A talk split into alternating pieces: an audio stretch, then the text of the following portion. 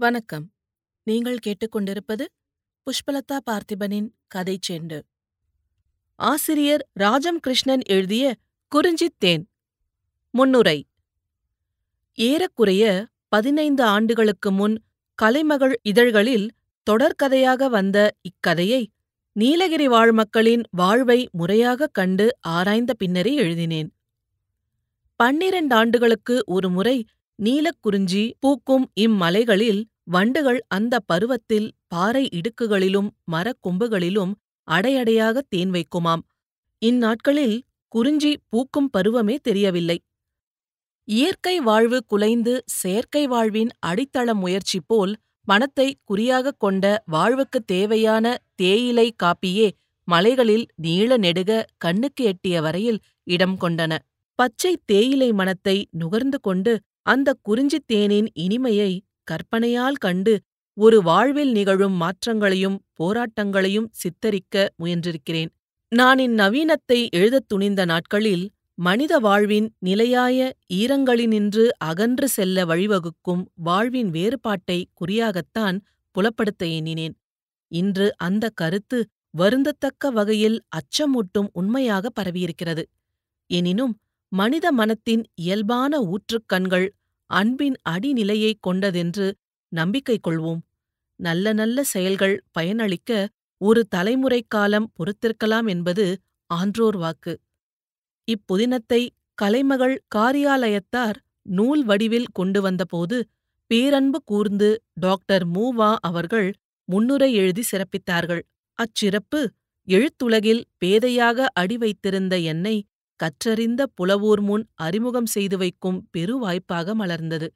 நான் முன்னும் பின்னும் பல புதினங்களை புனைந்தாலும் இந்நூலே வரலாற்றுத்துறை அறிஞர் ஆராய்ச்சியாளர் மாணவர் போன்றவரிடையே என்னை ஓர் இலக்கிய ஆசிரியையாக அறிமுகம் செய்வித்திருக்கிறது. இப்பெருமைக்கும் முன்னோடியாக இந்நூலை ஆர்வமும் ஆவலுமாக ஒரு திறனாய்வாளரின் கண்கொண்டு நோக்கி ஆய்வுரை செய்த டாக்டர் திரு. நா. சஞ்சீவி அவர்களுக்கும் நான் என்றென்றும் கடமைப்பட்டுள்ளேன். இந்நூலை நான் எழுதுவதற்காக மேற்கொண்ட அல்லல்கள் பலப்பல. புத்தகத்தை கையில் காண்கையில் அவை அனைத்தும் மறந்து போகும் என்றாலும் இக்கதையில் ஒவ்வொரு செய்தியையும் அறிந்து ஆராய்ந்து புனையும் கதைக்கேற்ப பயன்படுத்திக் கொண்ட நுட்பங்களை வாசகர் உணர்ந்திருப்பாரோ என்று மனம் தவித்ததுண்டு. நான் எழுதி முடித்து நூல் வெளியாகி நாலைந்து ஆண்டுகளுக்குப் பின்னர் நான் கனவிலும் கருதியிராத வகையில் ஒரு பேராசிரியர் இந்நூலைப் படித்து வியந்த ஆய்வுரை படித்தார் என்ற செய்தியைக் கேட்டதும் பெருமகிழ்ச்சி எய்தினேன். நான் எவ்வாறு மலை மக்கள் வாழ்வை நுணுக்கமாக சிந்தனை செய்து கருத்துக்களை புலப்படுத்தினேனோ அவ்வகையில் ஒவ்வொரு கருத்தையும் பேராசிரியர் சஞ்சீவி அவர்கள் ஆராய்ந்திருக்கக் கண்டேன். ஓர் இலக்கிய படைப்பாளிக்கு இதைவிட என்ன பெரிய பரிசு தேவை? இந்நூலை இப்போது ஆறாம் பதிப்பாக தாகம் பதிப்பகத்தார் கொண்டு வருகின்றனர். இத்தருணத்தில் இப்பதிப்புக்கு அன்புடன் அனுமதி அளித்த கலைமகள் அதிபருக்கும் இந்நூலுக்கு சிறப்புகள் சேர்த்த பேராசிரியர் திரு. சஞ்சீவி அவர்களுக்கும் என் நன்றியை தெரிவித்துக் கொள்கிறேன். தமிழ் வாசகர்கள் வழக்கம்போல் இதையும் ஏற்று மகிழ்விப்பார்கள் என்று நம்புகிறேன். வணக்கம் ராஜம் கிருஷ்ணன். ஆசிரியர் ராஜம் கிருஷ்ணன் எழுதிய குறிஞ்சித்தேன் முதற் பாகம். தமிழ் ஆடியோ புக்ஸ் டாட் காமுக்காக வாசிப்பது புஷ்பலதா பார்த்திபன். அத்தியாயம் ஒன்று. பாரு வந்தாள். பிள்ளைக்கனி ஒன்றை ஈன்று பசுமை யாவும் உடலில் மின்னும் புதிய தாய்மையின் நிறைவும் பூரிப்பும் விளங்க அமைதியில் ஒன்றியிருக்கும் ஓர் அன்னையைப் போல் அந்த மலைப்பிரதேசம் பிற்பகலின் அந்த மோனத்தில் காட்சியளித்தது. பன்னிரண்டு ஆண்டுகளுக்கு ஒருமுறை நீலக்குறிஞ்சி மலராடை புனைந்து கொள்ளை அழகின் குவியலாய் தோன்றும் அந்த மலை பிரதேசத்தில் அந்த நீலம் பூக்கும் பேராண்டு வசந்தத்தில் எழில்வடிவாக குலுங்கி வானவனின் அன்பை பெற்ற மலை மடந்தை அருள்மாரியில் பசைத்து செழித்து அன்னையாக நிற்கும் கார்த்திகை மாசக் கடைசி நாட்கள். நீலமலையன்னையின் அருமை பெருமைகள் செல்வங்கள் சொல்லில் அடங்குபவையோ? வெம்மை நீக்கி தன்மை தரும் தன்மையினாள் கனிகளும் கிழங்குகளும் தானியங்களும் ஒன்றுக்குப் பத்தாகப் பெருக்கித் தரும் வன்மையினாள் சந்தனமும் சாம்பிராணியும் கற்பூரமும் மனம் வீசும் சோலைகளை உடையவள்.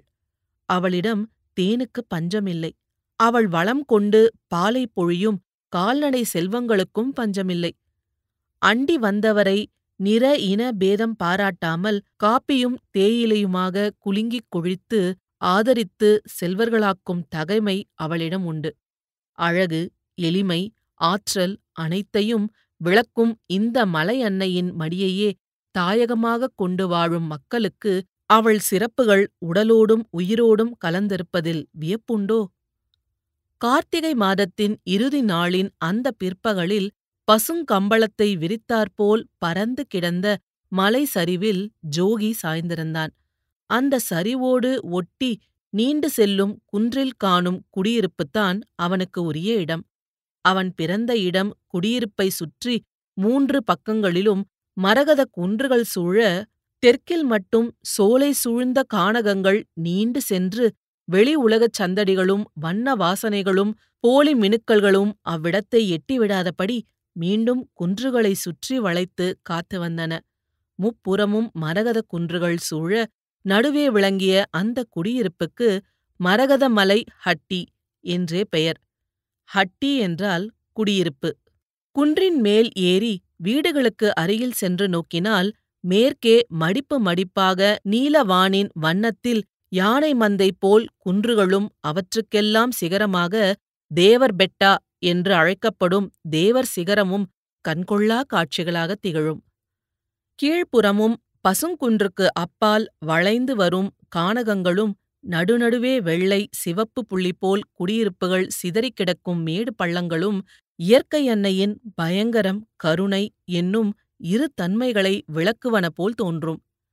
கீழ்வானில் மலைக்கு அப்பாலிருந்து ஆதவன் எழும்பி தேவர் சிகரத்துக்குப் பின் மறையும் வரையிலும் ஜோகிக்கு வெளியிலுள்ள நாட்களில் வீட்டு நிழலில் தங்க விருப்பம் கிடையாது. ஒன்பது வயது சிறுவனாக அவனுடைய உலகம் முழுவதும் விரிந்து பரந்த புற்சரிவுகளும் குன்றின் கீழ் நெளிந்து நெளிந்து பாம்பு போல் செல்லும் அருவியின் கரையும் அந்த ஹட்டியுந்தான் அவனுக்கு நினைவு தெரிந்த நாளிலிருந்து அவனுடைய நாட்களில் துன்பத்தின் சாயையை அவன் காணவில்லை. அதிருப்தி இருந்தாலல்லவோ துன்பம் தலை காட்டும்? ஜோகிக்கு அன்பான அம்மை உண்டு. சீலமே உருவெடுத்த அப்பன் உண்டு. ஒத்த தோழர்கள் உண்டு. கதை சொல்ல ஹெத்தியை அதாவது பாட்டி உண்டு. பொழுது இன்பமாய் நகர எருமைகளும் பசுக்களும் மேய்க்கும் பணியும் உண்டு. அவனுக்கு எட்டிய உலகுக்கு அப்பால் ஆசை பறந்து போக தூண்டும் பொருளேது அவனுடைய தோழர்களாக ராமன் வெள்ளி ரங்கன் கிருஷ்ணன் முதலியோர். ஓடிப்பிடித்து விளையாடிக் கொண்டே கீழிறங்கி அருவிக்கு அப்பால் வெகு தூரம் சென்றுவிட்டனர். ஜோகி அந்த ஓட்ட விளையாட்டில் களைத்துத்தான் சரிவில் சாய்ந்திருந்தான். அவர்கள் ஹட்டியைச் சேர்ந்த எருமைகளும் பசுக்களும் அங்கொன்றும் இங்கொன்றுமாய் நின்ற வண்ணம் மண்டிக் கிடக்கும் புல்லை வெடுக் வெடுக்கென்று கடித்து இழுக்கும் ஒலி அவன் செவிகளில் விழும்படி தன் காதை புற்பரப்போடு வளைத்து கேட்டுக்கொண்டிருந்தான். அது அவனுக்கு ஒரு விளையாட்டு. பிடுக் பிடுக் இது சீலிப்பசு டுப் டுப்.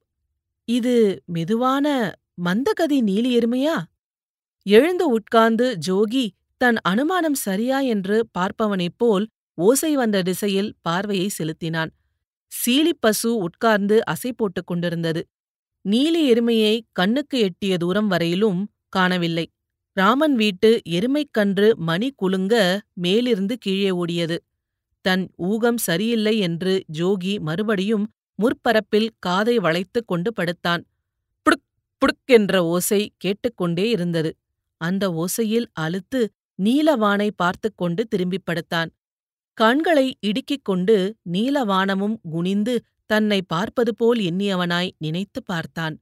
அந்த நீலவானில் இருக்கும் சூரியனை நேர்கண்ணால் பார்க்க முடியாது.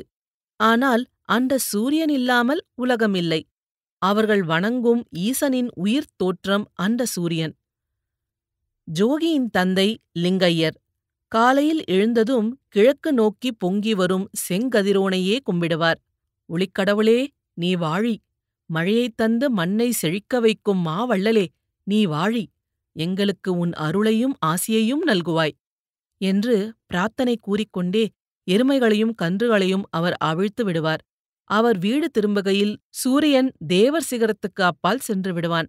அப்போது ஜோகியின் அம்மை மாதி வீட்டில் இருளை நீக்க ஆமணக்கு நெய்யூற்றி தீபமாடத்தில் அகல் விளக்கு ஏற்றி வைத்திருப்பாள்.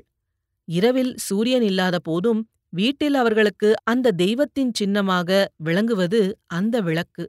வீட்டில் அவ்விளக்கு இல்லாவிட்டால் நிலம் விளையாது மாடு மடி சுரக்காது என்பதையெல்லாம் ஜோகி அறிவான். அவனுக்கு இருள் என்றால் அச்சம் அதிகம். காடுகளில் வசிக்கும் குறும்பர் இருளில்தான் எவரும் அறியாமல் மந்திரமாயங்கள் செய்வார்கள். நாயாக நரியாக பூனையாக அவர்கள் வந்து மாயங்கள் தீமைகள் செய்த கதைகளை ஜோகி ஹெத்தை கூற கேட்டிருக்கிறான். அது மட்டுமா? சூரியன் இல்லாத சமயங்களான இரவுகளில்தான் சிறுத்தையும் கரடியும் பன்றியும் உழவுகின்றன. அவர்கள் பயிரை கடித்து பன்றிகள் பாழ் செய்கின்றன. சூரியன் இருந்தால் அவை வருமோ? இத்தகைய முடிவில் என்ன கொடி வந்து நின்றதும் ஜோகிக்கு மின்னலென ஒரு கீற்று பளிச்சிட்டது. வீட்டுக்குள் விளக்கு வைப்பது போல் நீள நெடுக நிலத்தில் சோலையில் கொட்டிலில் ஆயிரம் ஆயிரம் விளக்குகள் வைத்துவிட்டால் மலை முழுவதும் விளக்குகளாகவே நிறைத்துவிட்டால்? மரகத மலை முழுவதும் சுற்றிலும் விளக்குகள் போட்டு இருளின்றி அகற்றிவிட்டால் பகல் போலாகுமோ இதுபோல் நீலவானம் தெரியுமோ? ஜோகி தன் கண்களை மூடிக்கொண்டான். அவன் கற்பனையில் அவன் உலகமெல்லாம் அகல் விளக்குகளின் ஒளி படர்ந்தது. ஆனால் வான் முழுவதும் அந்த ஒளி படருமோ எட்டுமோ? அவன் கற்பனைக்கு அந்த காட்சியே எட்டவில்லை. உயர உயர கம்பங்கள் நட்டு விளக்குகளை வைக்கலாம். ஓங்கி வளர்ந்திருக்கும் கானக நெடு மரங்களான கற்பூர யூக்கலிப்டஸ் மரங்களில் விளக்குகள் பொருத்தலாம். பெரிய பெரிய மண் சட்டிகளில் நிறைய எருமை நெய்யோ ஆமணக்கெண்ணையோ ஊற்றி பெரிய திரிகள் இட்டு மலைகளின் மீதெல்லாம் வைக்கலாம்.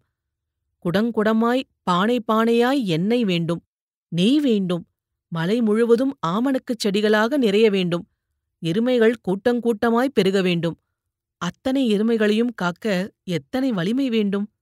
ஜோகியின் தந்தைக்கு கைகளில் வலிமை உண்டு. அவர் எருமையின் மடியில் கை வைப்பதுதான் தெரியும். ஹோனே என்று மூங்கிற்குப் பார்க்குழலாய் வெண்ணுரையாய் பால் பொங்கி வரும்.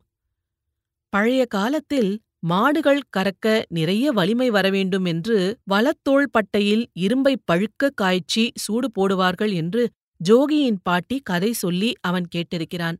வலியையும் வேதனையும் பொறுத்தால்தான் வலிமை பெருகுமாம். ஆயிரம் ஆயிரம் எருமைகளை ஒருவர் கறக்க வேண்டுமென்றால் அத்தனை பேரும் அத்தனை எருமைகளையும் காக்க வலிமை பெற வேண்டும். ஜோகியின் கற்பனைகள் இத்தகைய முறையில் படர்ந்து செல்லுகையில் குறுக்கே குறுக்கே சந்தேகங்களும் புகுந்து வெட்டின. அத்தனை எருமைகளும் எங்கே மேயும்? காடுகளெல்லாம் பசும் புல்வெளிகளாகவும் ஆமணக்குச் செடிகளாகவும் ஆகிவிட்டால் சாமை பயிரிடுவதெங்கே தானியங்களின்றி எப்படி சோறு சமைக்க முடியும்? கிழங்கு போட வேண்டாமா? வெறும் மோசை குடித்துவிட்டு நாள் முழுவதும் இருக்க முடியுமோ? நீண்டு கொண்டு போன கற்பனை கதிரின் முடிவு இவ்விதமான நிறைவேறாத கட்டத்தில் வந்து நிற்கவே ஜோகிக்கு ஏமாற்றம் உண்டாயிற்று. யோசனைகளை கைவிட்டு அவன் நண்பர்களைத் தேடி ஓடும் முன் அவனுடைய நண்பர்களே ஓடி வந்தார்கள் நான்தான் முதல் என்று ராமன் ஓடி வந்து மாடு மேய்க்கும் குச்சியாலேயே ஜோகியை தொட்டான். மற்றவர்களும் இறைக்க இறைக்க குன்றின் மேல் வந்தனர். நண்பர்களைக் கண்டதுமே ஜோகி கிருஷ்ணா சூரியன் இல்லாது போனால் என்ன ஆகும்? என்றான். கிருஷ்ணன் தினமும் எருமைகள் மேய்க்க வரமாட்டான். மரகதமலை ஹட்டியிலேயே செல்வாக்கு மிகுந்த மணியக்காரரான கரியமல்லரின் பெண் வயிற்று பேரன் அவன். ஜோகியை விட கொஞ்சம் பெரியவன். அந்த வட்டகைக்கே புதுமையாக கீழ்மலை மிஷன் பள்ளிக்கூடத்தில் படிக்கும் பையனவன். கிருஷ்ணன் சிரித்தான். சூரியன் இல்லாது போனால் இரவு இருட்டு இது தெரியாதா? ஒரு நாள் இல்லையென்றால் சூரியன் ஒரு நாள் வரவே இல்லை என்று வைத்துக் கொள்ளேன். போர்த்து போர்த்து படுத்துக்கொண்டு எழுந்திருக்காமல் தூங்குவோம் என்றான் பெள்ளி. அண்டை வீட்டு காகையின் மகன் பெள்ளி. அவனும் ஜோகியோடொத்தவன்தான். எழுந்திருக்காது போனால் எருமை கறப்பதெப்படி? இரவு நிலத்தில் முறைக்காவல் காப்பவர் வீடு வருவதெப்படி? சூரியன் இல்லாமற் போனால் ஒன்றுமே நடக்காது. இரிய உடைய ஈசரின் அடையாளம் கண். சூரியன் அவர் கண்ணை மூடிவிட்டால் இருட்டாகவே இருக்கும் என்றான் லோகி. இரிய உடைய ஈசர் பெரியவராக விளங்கும் இறைவன். ஈசரின் கோயிலிலே எப்பொழுதும் நெய்விளக்கு எரிகிறதே? அவர் கண்ணை மூடவே மாட்டார் என்றான் கிருஷ்ணன். ரங்கன் இடி இடி என்று சிரித்தான். அவன் ஜோகியின் பெரியப்பன் மாதனின் மகன். அங்கிருந்த எல்லோரையும் விட அவன் கொஞ்சம் பெரியவன். முரட்டுத்தனமான முற்போக்கான யோசனைகளை அவன் சொல்லுவான். மக்குகளே இரிய உடைய ஈசர் ஒன்றும் அந்த கோயிலில் இல்லை என்றான்.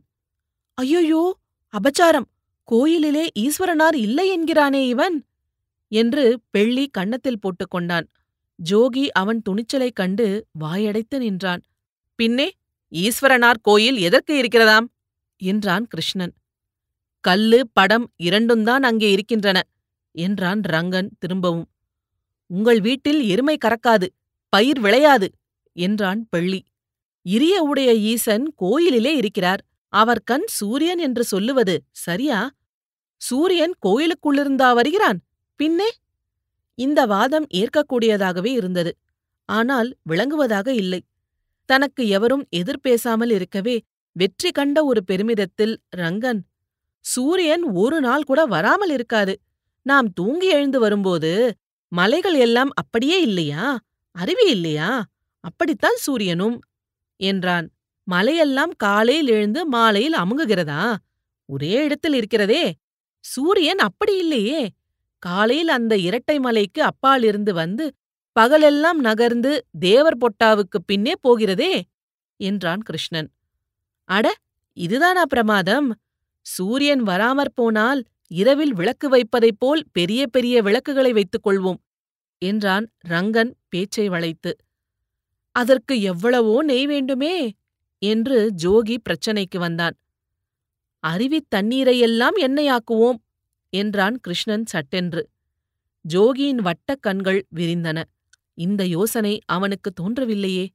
அருவித் தண்ணீரை எண்ணெயாக்க முடியுமோ? போடா முட்டாள் என்றான் ரங்கன். சூரியன் வராமல் இருக்குமோ? போடா முட்டாள் என்றான் கிருஷ்ணன். ரங்கனுக்கு கிருஷ்ணன் தன்னை எதிர்த்து வந்தது பிடிக்கவில்லை. டேய் யாரேடா முட்டாள் என்கிறாய்? உள்ளிப் பயலே என்று மேல் துணியை வரிந்து கொண்டு சண்டைக்குக் கொடி கட்டினான். முட்டாள் மட்டி என்றான் கிருஷ்ணன் பொறுக்காமல். ரங்கன் உடனே அவன் மீது பாய்ந்தான்.